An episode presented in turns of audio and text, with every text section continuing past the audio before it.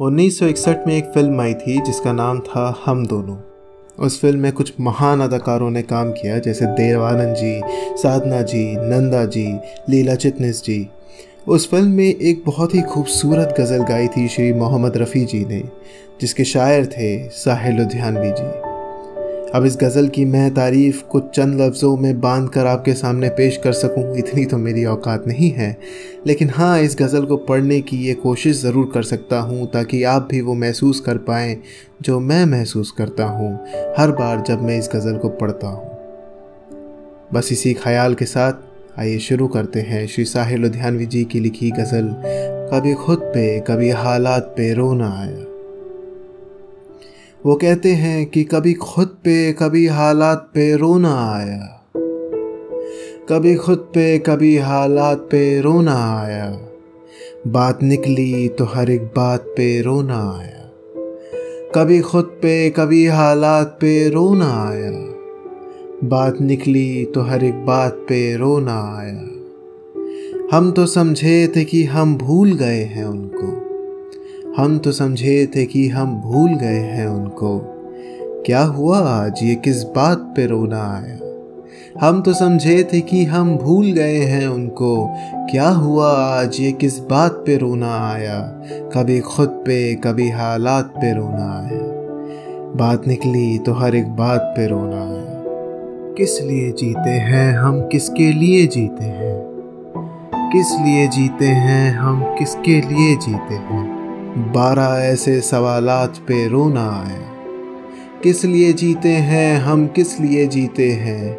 बारह ऐसे सवालात पे रोना आया कभी खुद पे, कभी हालात पे रोना आया बात निकली तो हर एक बात पे रोना आया कभी खुद पे, कभी हालात पे रोना आया बात निकली तो हर एक बात पे रोना आया आखिरी शेर ये है कि कौन रोता है किसी और के खातिर है दोस्त? कौन रोता है किसी और के खातिर है दोस्त? सबको अपनी ही किसी बात पे रोना आया। सबको अपनी ही किसी बात पे रोना आया। कौन रोता है किसी और के खातिर है दोस्त? सबको अपनी ही किसी बात पे रोना आया। कभी खुद पे, कभी हालात पे रोना आया। बात निकली तो हर एक बात पे रोना आया। हम तो समझे थे कि हम भूल गए हैं उनको। क्या हुआ आज? ये किस बात पे रोना आया किस लिए जीते हैं? हम किस लिए जीते हैं? बारह ऐसे सवालात पे रोना आया। कौन रोता है किसी और की खाते है दोस्त? कौन रोता है किसी और के खाते है दोस्त? सबको अपनी ही किसी बात पे रोना आया। सबको अपनी ही किसी बात पे रोना आया, कभी खुद पे, कभी हालात पे रोना आया। बात निकली तो हर एक बात पे रोना आया। भाई वाह, क्या गज़ल है। श्री साहिर लुधियानवी, जिनका असली नाम अब्दुल हई साहिर था, एक प्रसिद्ध शायर तथा गीतकार थे। उनका जन्म लुधियाना में हुआ तथा लाहौर और बम्बई उनकी कर्म भूमि रही। उन्होंने न जाने कितने प्रसिद्ध गीत लिखे। आना है तो आओ। अल्लाह तेरे नाम, ईश्वर तेरे नाम। चलो एक बार फिर से अजनबी बन जाए। ये दुनिया अगर मिल भी जाए तो क्या है? ईश्वर अल्लाह तेरे नाम। मैं पल तो पल का शायर हूँ।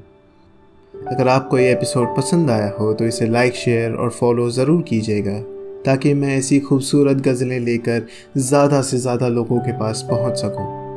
अगर आप ख़ुद लिखते हैं चाहे वो कहानी हो, कोई गज़ल हो, कोई अफसाना हो, कोई नज़म हो, चाहे वो हिंदी, उर्दू या अंग्रेज़ी में हो, और आप चाहते हैं कि उस गज़ल, उस अफसाने, उस कहानी, उस पोएम को एक गज़ल रोज़ाना पे पढ़ा जाए तो आप लिख भेजिए मुझे अपनी गज़ल, एक गज़ल रोज़ाना at Gmail dot com पर बस आज के लिए इतना ही।